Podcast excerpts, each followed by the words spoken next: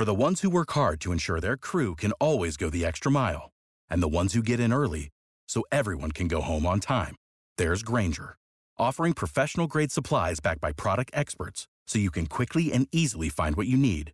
Plus, you can count on access to a committed team ready to go the extra mile for you. Call, clickgrainger.com, or just stop by. Grainger, for the ones who get it done.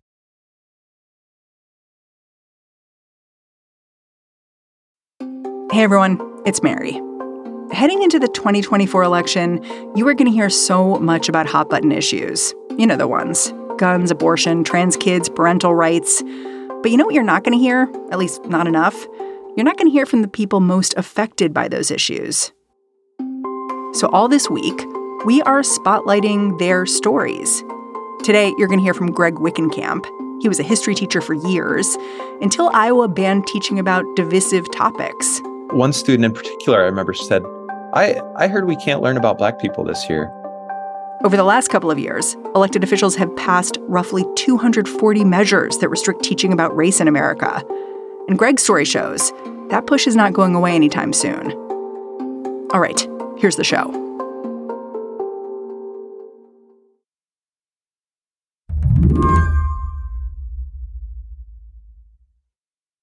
I called up Greg Wickenkamp to ask him to walk me through a very awkward Zoom call. Hi, Dr. Knoll. Oh, you might be muted there, I think. Greg was working as an eighth grade social studies teacher in Fairfield, Iowa, when he recorded this conversation. And this Zoom was with his boss, the superintendent, who he'd been trying to speak with for months. But I, I was hoping to kind of run through um, some things that have been concerning me for some time and, and hopefully get some insights if that works for you. Greg was hoping to talk about this new law that he was struggling to comply with. One of those bills that bans the discussion of quote unquote divisive content. Greg wanted the district to be clear about what divisive content was. He'd tried emailing the district. That had not worked. He thought that fit a pattern at his school. Um, similarly, flippant and, and seemingly gaslighting responses uh, are often made. Um, they were made in November. Going into this meeting, things were coming to a head for Greg personally. There had been complaints about how he taught. He used Ibram X. Kendi's anti racist book, Stamped, from the beginning. The Indigenous Peoples' History of the United States, too. So you wanted to meet with your superintendent just to be like, do you have my back here? Like, I'm using these books. Like, are we good? Exactly, exactly. What did you anticipate would happen at this meeting? I was unsure. For half an hour, Greg spars with his boss over the minutia of how he is being treated. She says she doesn't want to make a big stink about defending him because she thinks that could inflame some families more. And then, with just a few minutes until this meeting is set to expire, Greg um, asks this question that it feels like he's been itching to get out. Um, you know, your stance and your support has sort of been to say, stick to the facts. Knowing that I should stick to the facts and knowing that to say slavery was wrong, that's not a fact. That's that's a stance. Is it right. acceptable for me to teach students that slavery was wrong? I think it goes back to um, the part with critical race theory is that we can say this is what happened. And i and and and again you probably know more about it than i do greg and i think that's and it's so interesting to watch that moment because the superintendent kind of filibusters for a minute. I don't know if it felt like that to you in the moment. No absolutely. That's a great word. And it, and it was um, fairly demoralizing. To say is slavery wrong I really need to delve into it to see is that part of what we can or cannot say. And I don't know that, Greg, because that's, I just don't have that. Um, so this is when Greg's eyebrows shoot up and he puts his head in his hands. Wow. Um, I'm sorry on that part. You seem surprised by her response in the moment. Is that fair? Yeah, I, I was somewhat surprised just because it was so blatantly sort of uh, wishy-washy you know it, I, I, thought surely this will be a question that, that can be answered uh, in the affirmative. Yes, of course, teach slavery was wrong. That's that's in fact partly why young people need to study history, so we don't repeat mistakes of the past. And so I think it it really shows how how the political landscape has pushed schools and misshaped uh, the potential for for education. I wanted to talk to Greg because we are in the middle of an ongoing fight about what we can and can't teach kids in American schools. The Florida legislature is considering a ban on discussing menstruation with elementary kids. And a teacher like Greg, he seems so gently reasonable, asking, What are we doing here? And why? When you hung up the line, what did you do? Did you like have a drink? I was sort of despondent. I, I immediately called uh, a couple friends, and and you know whoever would pick up the phone got got to have an earful, and then when they had had enough, you know, I called the next friend, and it, I was sort of in shock. You know, um, teaching is something I've tried to dedicate my life to in many ways. Thankfully, I have a very wonderful network of of support to which I was able to turn. Those folks all all sort of said what I, I needed to hear, and that was like, "You're not crazy. The situation is crazy." And it's disappointing and sad. Today on the show, what can and can't be taught in school these days, and what happened when one teacher tried to find out. I'm Mary Harris. You're listening to What Next? Stick around.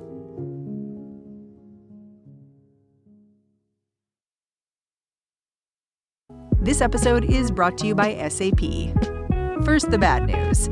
SAP Business AI will not help you generate cubist versions of your family's holiday photos, but it will help you understand which supplier is best to help you roll out your plant based packaging in Southeast Asia, or identify the training your junior project manager needs to rise up the ranks, or automate repetitive tasks while you focus on big innovations. So you can be ready for the next opportunity. Revolutionary technology, real world results. That's SAP Business AI. For the ones who work hard to ensure their crew can always go the extra mile, and the ones who get in early so everyone can go home on time, there's Grainger, offering professional grade supplies backed by product experts so you can quickly and easily find what you need. Plus, you can count on access to a committed team ready to go the extra mile for you. Call, clickgrainger.com, or just stop by. Grainger, for the ones who get it done.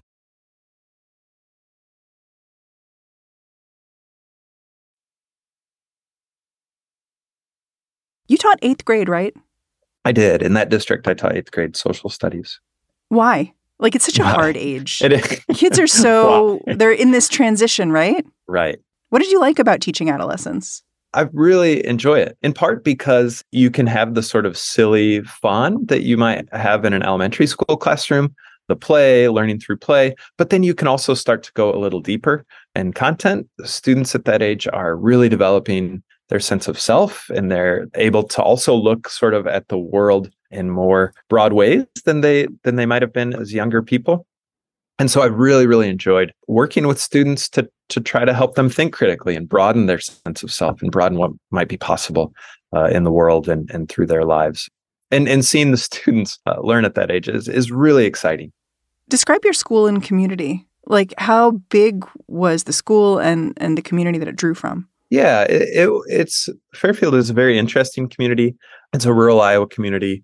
Uh, I saw roughly hundred students or a little less each year, but a really interesting and rich uh, town with um, with good restaurants for rural Iowa.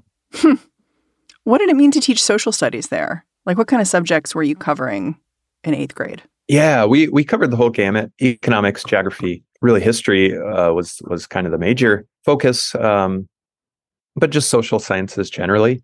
And and really through that, my my intention uh, was to always inspire critical thinking and people who who could then engage as citizens in a democracy, actively engage. One of the books Greg thought did a good job of inspiring critical thinking was that Ibram X. Kendi book, Stamped from the Beginning. It explores the history of racism in the US, but it also pops up with some regularity on anti critical race theory book ban lists. I think it's just a really remarkable book, and and I think uh, especially the youth adaptation uh, by Jason Reynolds, I think is is is both provocative but also deeply grounded in in scholarship and also accessible for young people. What did you want your students to take from it? Yeah, I wanted them to start to think critically about race, which is often something, um, especially in Iowa and the Midwest, that people are hesitant to explore in, in any critical way. Yeah, were they open to that?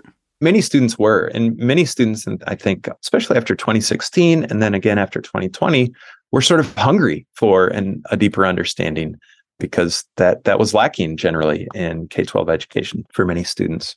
When the students weren't open to it, what did that look like?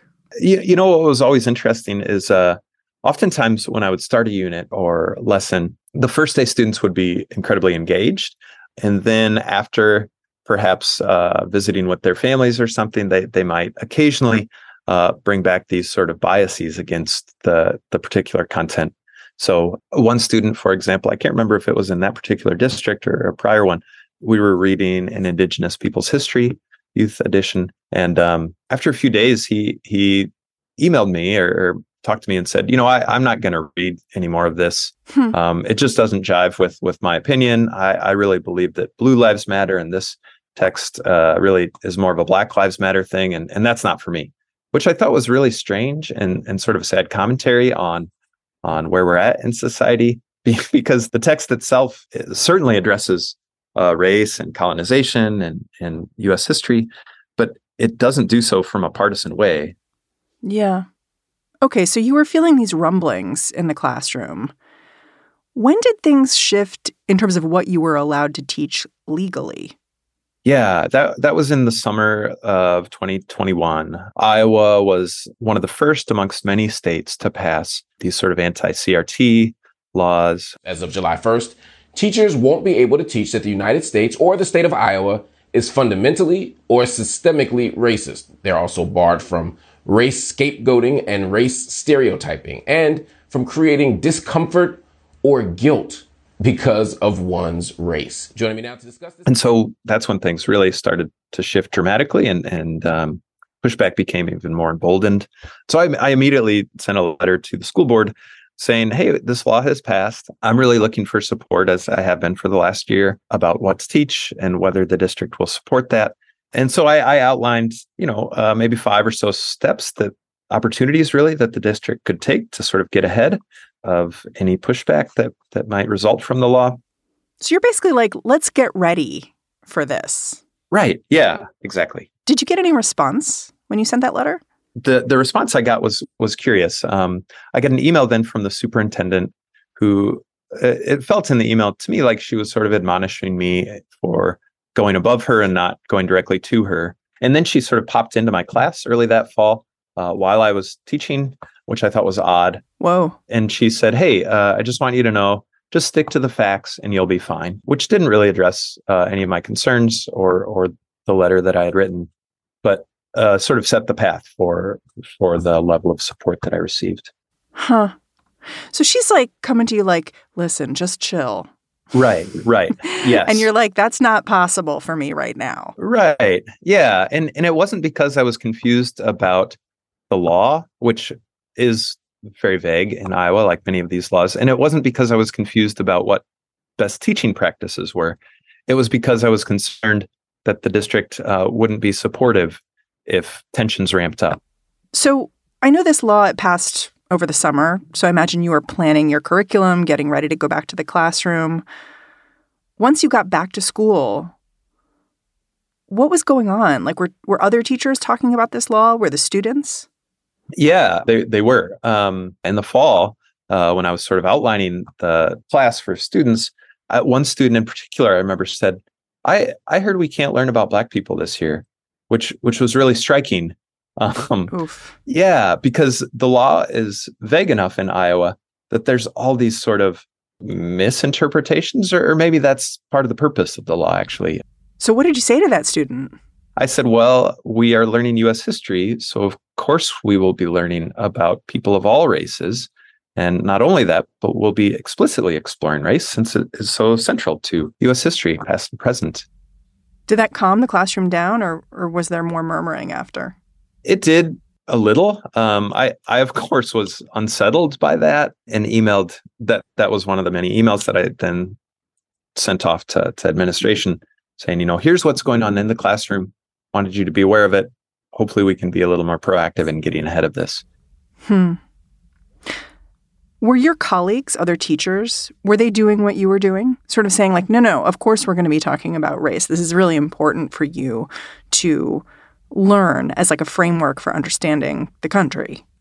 To varying degrees. Um, there, there were some who really didn't want that level of pushback and and so decided that they would just abandon any any deep exploration of race class or gender others um, sort of said well i'll i'll do this but i'll sort of try to walk the fine line that that doesn't draw more attention to myself from those who might want to unfairly uh, impugn my practice at one point a local state legislator singled you out at a public forum and i don't think he used your name but he identified you enough that it was clear who you were. He basically said you were ignoring state law by using Ibram Kendi's stamped from the beginning in your social studies class. What happened there? Yeah, that that was um, very challenging. His appeal was really to sort of a QAnon type crowd. And so I was very wary of this politician already. And so when he started singling me out very publicly, that that was incredibly worrisome. You know, he he he said in a public forum that what I was doing was indoctrinating students, teaching them to hate America, to hate white people. I was breaking the law. Uh, and this was all news to me. Um, you know, I, I, I had not received any sort of uh, direct pushback from the district or or any politicians about my curriculum, and I would have welcomed a conversation. But it was clear that what he was doing was scapegoating um, my practice, and and he was unrelenting uh, about that. Were people like telling you about these forums, like saying like, "Oh, I heard that guy again talking about you"? Yeah, it was really weighing heavily on me um, because I, I, was already in a situation where I, I was unsure whether the district w- would be supportive. You know, uh, while this was going on, we were being asked to uh, misgender students and and do things that I thought were were harmful, um, that I know are harmful for students. And so I was already sort of trying to advocate for students in those ways. And so when I caught the public attention of this of this politician, it was scary. I remember the weekend after the first uh, public forum, the uh, union president called me and, and, said she had heard about what had happened and, and said, you know, we're here for you. Uh, keep protecting yourself. You know, lock your doors, and and if things get too scary, don't hesitate to call nine one one. That that was sort of the level of of fear that I was having yeah. This is all background for that meeting you eventually had with your superintendent, the one where she clearly is unclear about whether you can say slavery is wrong. Right. After that meeting, my understanding is that the district did try to support you a bit, but what happened there? Yeah. Yeah, that that was really interesting. Uh, another school board member who happened to teach social studies in a neighboring district, he he was sort of curious about how I was teaching and what I was teaching, and so we we reviewed that. And sadly, his guidance was sort of that I, I should sort of both sides um, controversial events or, give space to not just the North Union uh, during the Civil War and the build up to it, but space to the Confederacy, and not in a way that that necessarily said, well, obviously the the Confederacy was was an error, uh, but but to say, well, some people thought this and other people thought that, and and he applied this example also to the Holocaust, saying, you know, we we want to share that many people believed the Holocaust was wrong, but you also want to say, uh, here's why uh, some German people embraced it, and and so reflecting on that, I, I followed up with an email. I said, you know, the, these are eighth grade students and that would be a real disservice to to these young people. Of course we want them to form their own judgments and of course we want to present uh, a broad variety of perspectives. But to sort of imagine that we should or could be neutral on these issues like slavery or the holocaust is really to the detriment of young people when we come back how the fight over what can and can't be discussed in school expanded over the last year.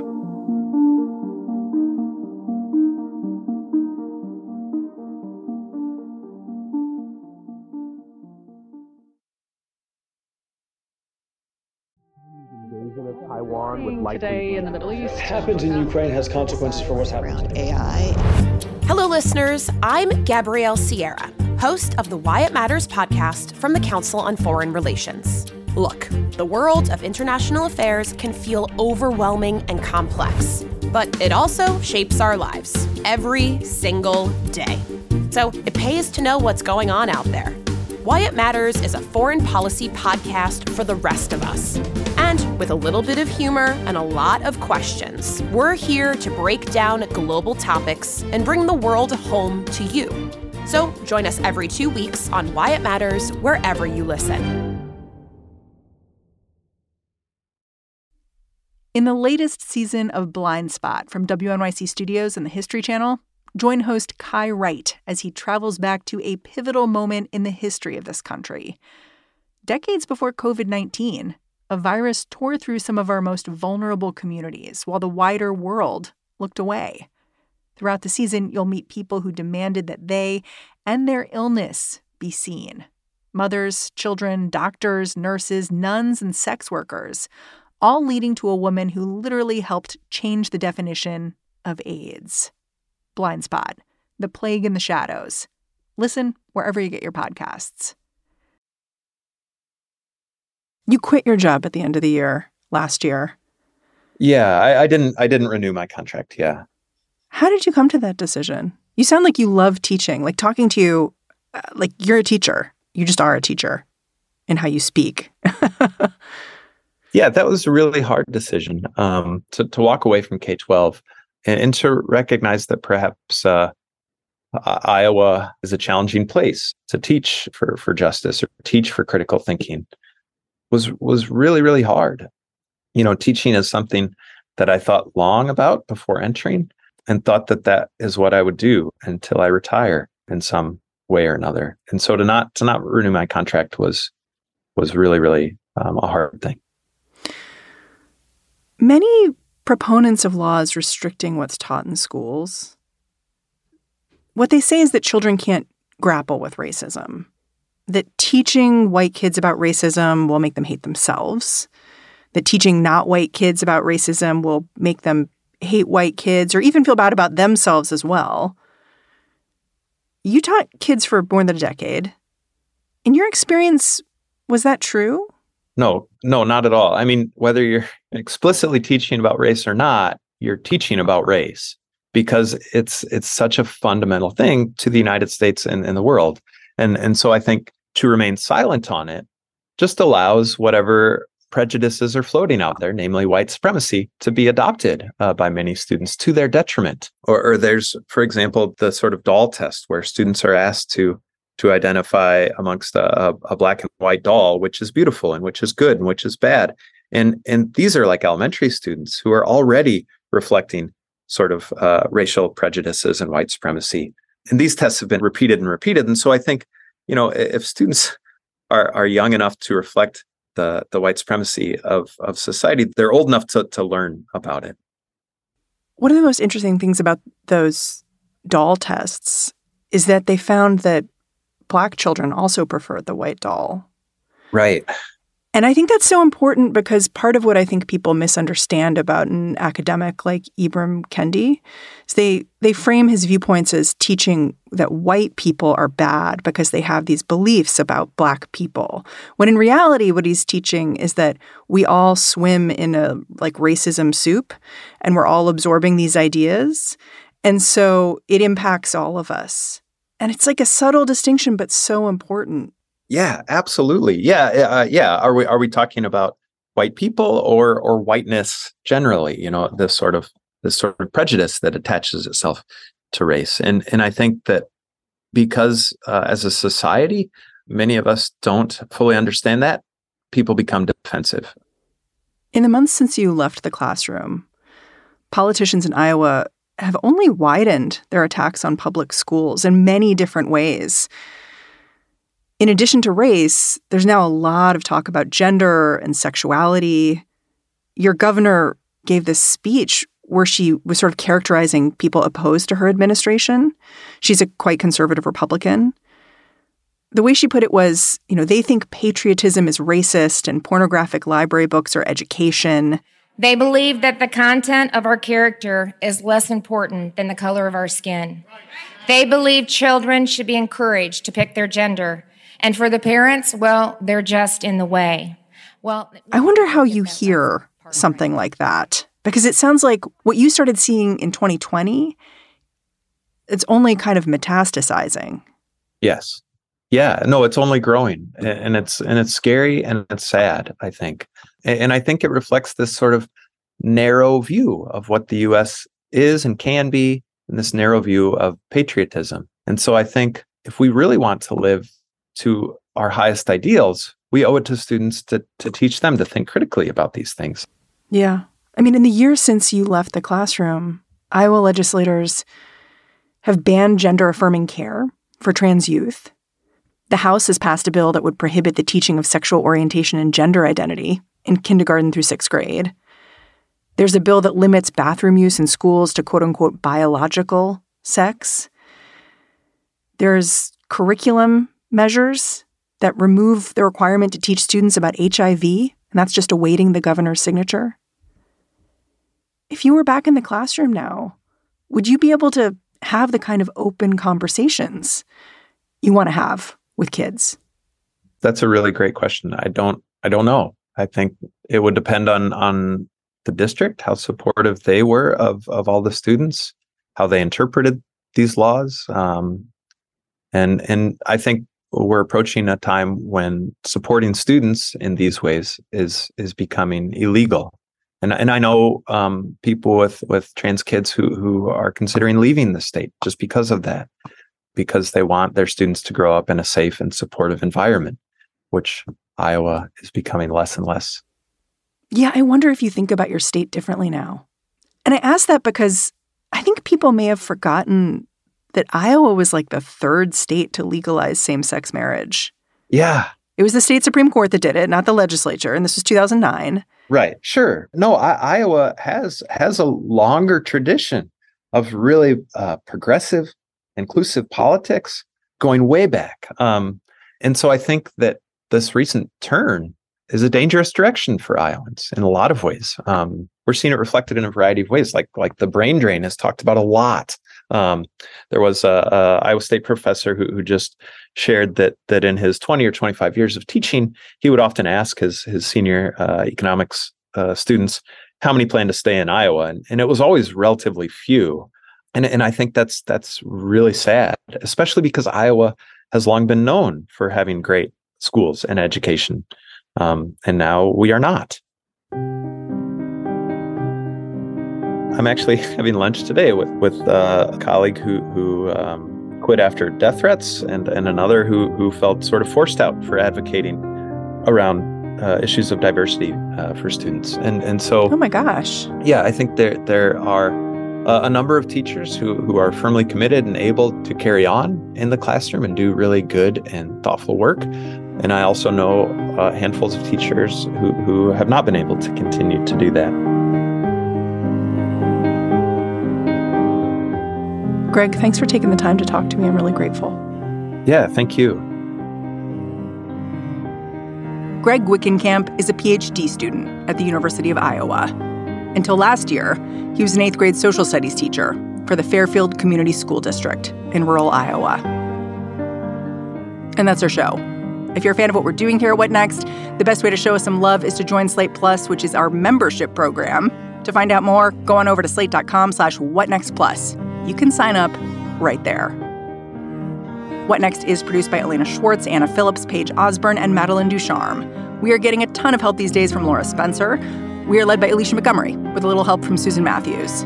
Ben Richmond is the Senior Director of Podcast Operations here at Slate. And I'm Mary Harris. Go track me down on Twitter. I'm at Mary's Desk. All right. Thanks for listening. Catch you back here tomorrow.